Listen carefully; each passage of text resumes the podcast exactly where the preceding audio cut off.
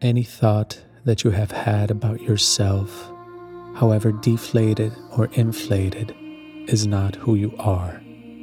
It is simply a thought. The truth of who you are cannot be thought because it is the source of all thoughts. The truth of who you are cannot be named or defined. Words like soul, light, God, truth, self, consciousness, universal intelligence, or divinity, while capable of evoking the bliss of the truth, are grossly inadequate as a description of the immensity of who you truly are. However, you identify yourself as a child, an adolescent, a mother, a father, an older person, a healthy person, a sick person, a suffering person, or an enlightened person, always behind all of that is the truth of yourself. It is not foreign to you. It is so close that you cannot believe it is you. Instead, you have taken on the conditioning of parents, cultures, and religions as the reality of yourself, rather than what has always been with you, closer than your heartbeat closer than any thought, closer than any experience. The truth of who you are is untouched by any concept of who you are, whether ignorant or enlightened, worthless or grand. The truth of who you are is free of it all. You are already free and all that blocks your realization of that freedom is your attachment to some thought of who you are. This thought doesn't keep you from being the truth of who you are. You already are that. It separates you from the realization of who you are. I invite you to let your attention dive into what has always been here waiting openly for its own self realization. Who are you, really? Are you some image that appears in your mind? Are you some sensation that appears in your body? Are you some emotion that passes through your mind and body? Are you something that someone else has said you are? Or are you the rebellion against something that someone else has said you are? These are some of the many avenues of misidentification. All these definitions come and go, are born and then die. The truth of who you are does not come and go. It is present before birth, throughout a lifetime, and after death. To discover the truth of who you are is not only possible, it is your birthright.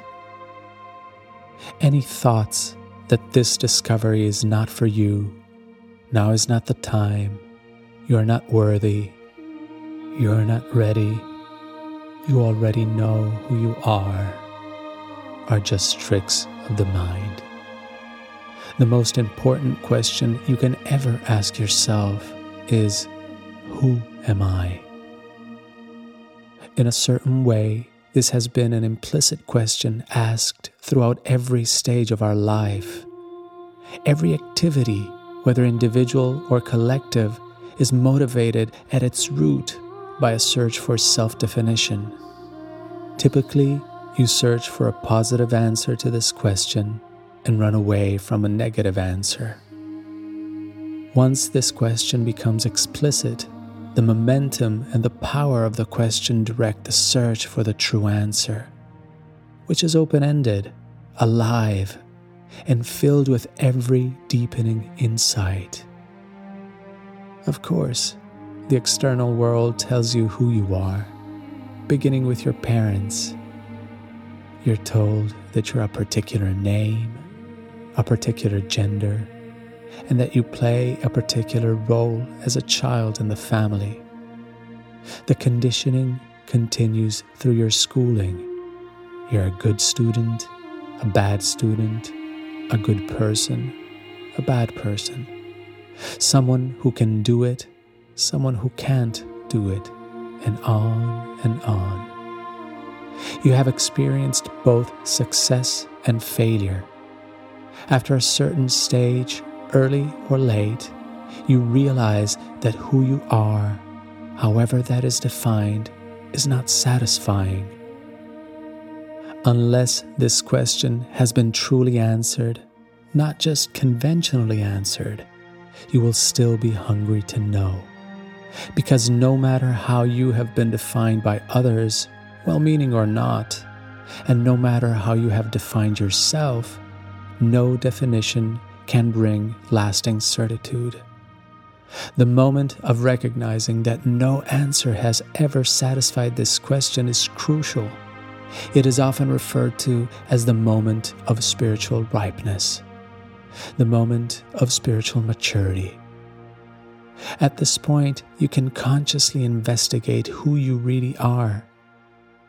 In this power and simplicity, the question, Who am I?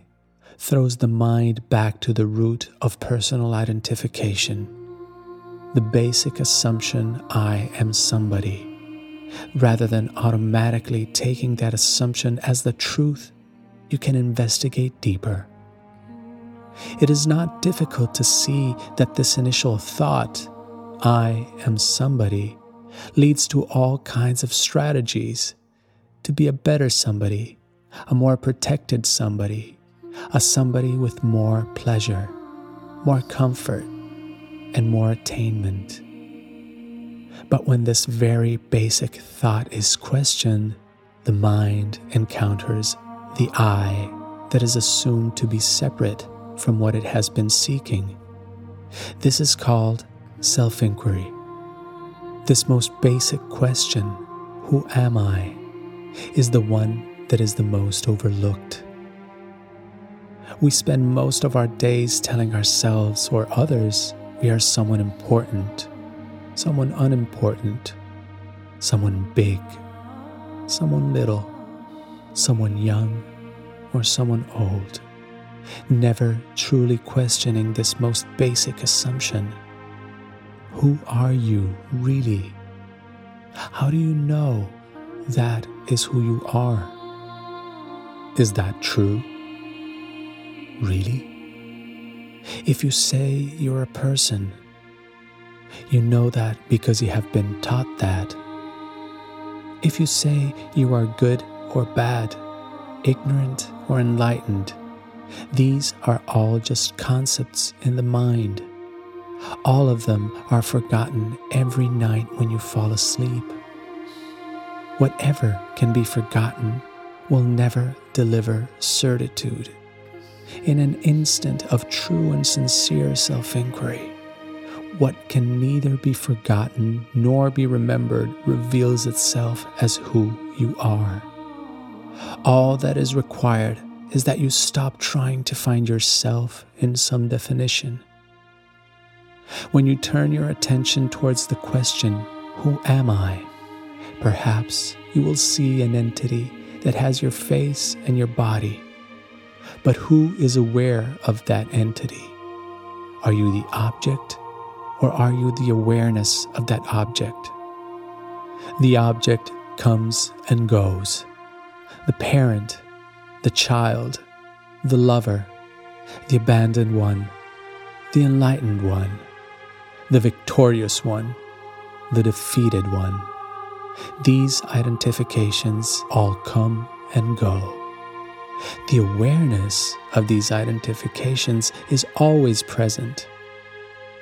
The misidentification of yourself as some objecting awareness leads to extreme pleasure or extreme pain and endless cycles of suffering.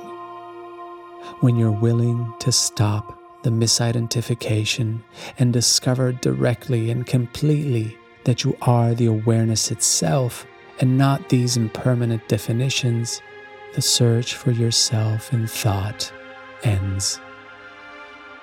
When the question, who, is followed innocently, purely, all the way back to its source, there's a huge, astounding realization. There's no entity there at all.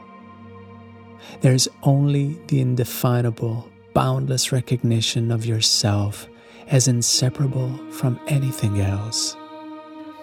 You are free. You are whole. You are endless. There is no bottom to you, no boundary to you. Any idea about yourself appears in you and will disappear back into you. You are awareness, and awareness is consciousness. Let all self definitions die in this moment. Let them all go and see what remains.